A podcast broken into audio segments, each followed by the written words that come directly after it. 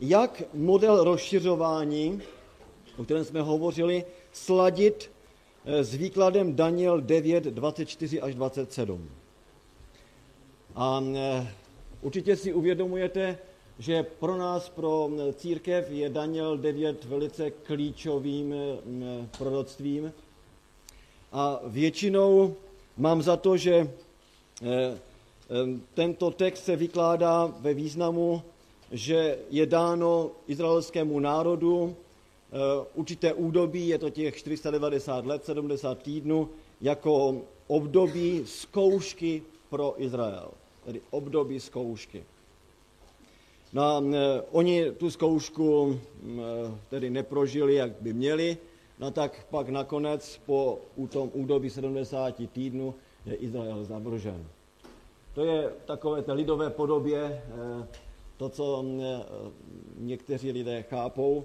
Takže pro nás je to opravdu určitá výzva, jak vyložit s tím, co známe z ostatních míst Bible, tedy Daniel devět, dvacet čtyři až dvacet sedm. Pochopitelně já teď nemůžu vykládat celý ten oddíl, ale aspoň několik náznaků bych chtěl říct, které by nám mohly pomoci a můžeme o tom ještě pochopitelně víc diskutovat. Předně Daniel devět, dvacet čtyři a dvacet sedm, to jsou dvě části v podstatě. To je dvacátý čtvrtý verš, který je shrnutím v šesti infinitivech, pro co těch sedmdesát týdnů bylo dáno. A pak máte verš dvacet pět až dvacet sedm, kde jsou pak detaily dány zvláště s prvním příchodem Ježíše Krista. Řekl bych to asi tak, to údobí těch sedmdesát týdnů bylo dáno pro Izrael ne jako údobí zkoušky, a tady ten slovník bych používal spíš, ale jako, ne jako údobí zkoušky, ale jako údobí přípravy. Přípravy na příchod, na první příchod Mesiáše. Tedy to, těch sedmdesát týdnů nebylo dáno k zavržení Izraele. Ano, nebylo dáno k zavržení Izraele. Ten záměr je velmi pozitivní. Zvláště všech těch šest infinitivů, které tam máme ve dvacátém čtvrtém verši, jsou zřetelné. Ten záměr je pozitivní. Lidu izraelskému je dána velká příležitost milosti, aby se připravili na první příchod Mesiáše. Tedy celý ten obraz, ten, ten záměr toho textu je připravit Boží lid na to, aby mohli uvítat Mesiáše. Pak taky to dílo Mesiáše je popsáno, to je dvacátý pátý až dvacátý sedmý verš, ale také je v závěru tohoto proroctví prorokována zkáza Jeruzaléma. Je pozoruhodné, že nikde v textu explicitně se nedává dohromady příchod Mesiáše s pádem Jeruzaléma. To už je otázka výkladu. Ano. Nikde není to dáno do přímé závislosti. Mesiáš bude zavržen a proto Jeruzalém bude zničen. Toto můžete vyložit pouze z kontextu, z náznaku, ale není to nikde explicitně vyjádřeno. Těch šest infinitivů, kde je shrnutý obsah ve dvacátém čtvrtém verši, máte, že těch sedmdesát týdnů je dáno k ukončení vzpoury a ke skončení hříchu.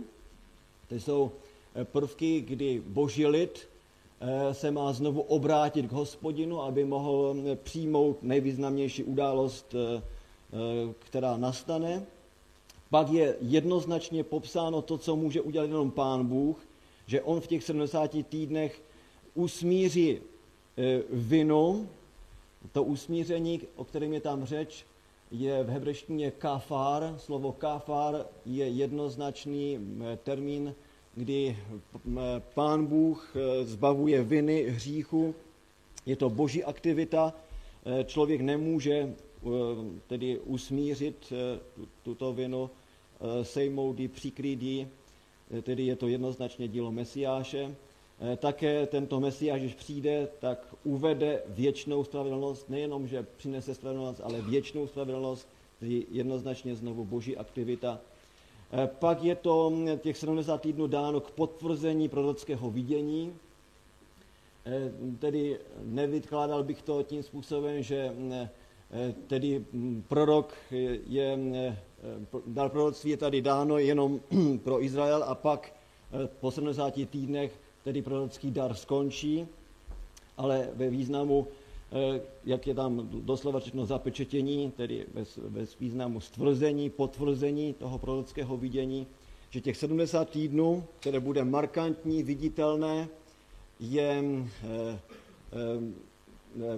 potvrzením toho, že taky i ta druhá část proroctví, to znamená dva tisíce tři sta večerů a jiter, bude naplněna, bude splněna. Tedy těch sedmdesát týdnů je dáno k potvrzení toho, že to vidění o dva tisíce tři sta večerech a jitrech se skutečně naplní.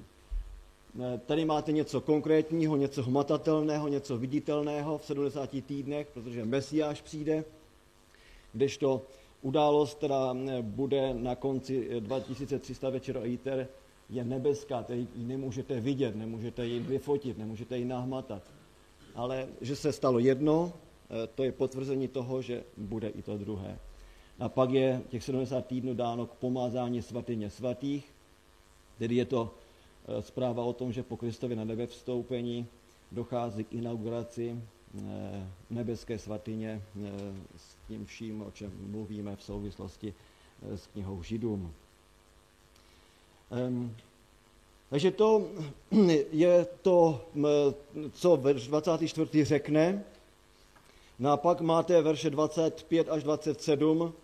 A řekl bych, že tady v tomto proroctví máte určité prvky klasického a taky apokalyptického proroctví, kdy tyto dvě věci jsou propojeny a je třeba velice pečlivě zvažovat jazyk, abychom tedy neudělali určité monstrum z židovského národa, ale zase abychom nebyli slepí a neviděli realitu, jaká, jaká byla. Tedy řekl bych, to první, to zásadní je, že sedmdesát týdnů nebylo dáno k zavržení Izraele, ale bylo dáno jako příprava na první příchod Mesiáše. No a tedy my se pak musíme velice vážně ptát, co se stalo, co se odehrálo v roce třicet jedna, potom v roce třicet čtyři a možná i v roce sedmdesát. Prorocký čas je jenom rok třicet jedna a třicet čtyři. Rok sedmdesát není udán v proroctví, jak, jak dobře víte, to už je jenom důsledek toho. třicet jedna, rok třicet jedna je jistě dán do souvislosti s veršem dvacet sedm, kde se říká, že v polovině toho týdne dojde k zastavení obětí a obětního daru, tedy smrti Pana Ježíše končí obětní systém, tady ten kultický systém je naplněn v Kristu. Ano, je tady naplnění. Co se děje v roce třicet čtyři? A to je zřejmě to nejklíčovější a nejsložitější pro nás, jak to hodně vysvětlit, protože žijeme jistě v době po holokaustu a musíme tedy věci vyložit tak, abychom neuráželi někoho, ale přitom řekli pravdu. A zde si myslím, že verš třicátý, ten rok třicátý čtvrtý hovoří o určitém jasném mezníku. A ten mezník bych viděl v tom, že Kristovým příchodem a tedy založením církve rokem třicet čtyři etnický Izrael a teokracie jako taková, teokracie skončila svou roli. Tedy Izrael skončil svoji roli jako národ. Ano. Ve skutcích v osmé až desáté kapitole je ten předěl velice jasný a markantní, kdy do té doby, do roku třicet čtyři, je evangelium zvěstováno předně Židům, no a pak ukamenováním Štěpána, obrácením Pavla se rozšiřuje misie, tedy do, do široka i pro pohany. Myslím si, že když budeme mluvit o teokracii, o ukončení teokracie, teokratického systému, tedy boží vlády přes, přes národ, tedy že končí etnická role Izraele jako takového, myslím, že to je dobře doložitelné, nejenom ze skutku, ale třeba i z textu, jako je první Petrova dva devět, text, který dobře znáte. Je to citace z druhé knihy Mojžíšovy z devatenácté kapitoly, kde Petr říká jasně, vy jste rod vyvolený, královské kněžstvo, národ svatý. Ten termín je tady užit také. Národ svatý, lid náležející Bohu, abyste hlásali mocné skutky toho, kdo vás povolal ze tmy do svého podivuhodného světla. Takže jednoznačným způsobem se tady uplatňuje to, co bylo dáno Izraeli jako celku podle, ex, podle Exodu devatenácté kapitoly třetího a čtvrtého verše. No a teď je to též rozšířeno znovu už ne na jeden národ, ale na prostě všechny. Jak říká kniha Zjevení, ten boží lid se konstituje ze všech národů, pokolení, jazyků, ze všech ráz, kmenů, jazyku, národů, třeba čtrnáct šest a podobné texty. Galatským třetí kapitola, tam je taky několik důležitých textů v této souvislosti. Připomenuje verš sedm, nejdříve tři sedm. Pochopte tedy, že syny Abrahamovými jsou lidé víry. Verš devět. A tak lidé víry docházejí požehnání spolu s věřícím Abrahamem. Vidíte, že to je vždycky spolu. Ano, to, to není, že teď to přešlo na pohany, ale je to um, tedy Židé, ano, v pořádku Izrael, tedy ti, kteří uvěřili, ale je to ještě víc. Um, ale není tady už tam ta role jednoho národa, ale uh, role národů, těch, kteří uh, přijdou ke Kristu. A pak dvacet devět až dvacet, dvacet šest až dvacet devět uh, známe velice dobře. Vy všichni jste skrze víru syny božími v Kristu Ježíši, tedy všichni, kdo to je, vy všichni, kteří jste byli pokřtěni v Krista, taky jste Krista oblékli, není už rozdíl mezi Židem a pohanem, otrokem a svobodným, mužem a ženou, vy všichni jste jedno v Kristu Ježíši, jste-li Kristovi, jste potomstvo Abrahamovo a dědicové toho, co Bůh zaslíbil. Tedy nejenom, že je to rozšíření, ale také i ta zaslíbení, které Pán Bůh dal skrze Abrahama, platí teď pro všechny. Také Židům dvanáct, dvacet dva, dvacet čtyři, to už nebudu číst, v této souvislosti je docela významným. Když Pán Bůh začínal své díla na této zemi, tak si vyvolil Adama. Adam zřešil, Pán Bůh s ním ještě chvilku pokračoval dál, ale pak přišla potopa. A po potopě si Pán Bůh, nebo při potopě si Pán Bůh vybral Noého. Zase jedince. Adam byl jedinec, Noé byl jedinec. Po babylonské věži Pán Bůh vybírá Abrahama. Ano, zase jedinec. Ale pak po pobytu Izra- a synů Abrahamových v Egyptě, tak je vyvolen národ, celý izraelský národ. A Pán Bůh dělá s ním smlouvu. Ale pak po příchodu Krista je to zase rozšířeno navíc, že tady je ten Izrael víry, znovu ještě více zdůrazněn tedy Kristova církev, tedy všichni věřící ze Židů, všichni věřící z pohanů. Dobře, ještě snad jedna důležitá poznámka k tomu. Nikdy bychom neměli přednášet Daniel devět, ať už to budeme vykládat jakýmkoliv způsobem, takže by tam bylo cítit nějak v zázemí antisemitský náboj. Proč to, proč to říkám? Ať už v deváté kapitole verš dvacet šest vyložíte na Antikrista anebo na Krista, tak vždycky ten výsledek by měl nezavánět antisemitismem.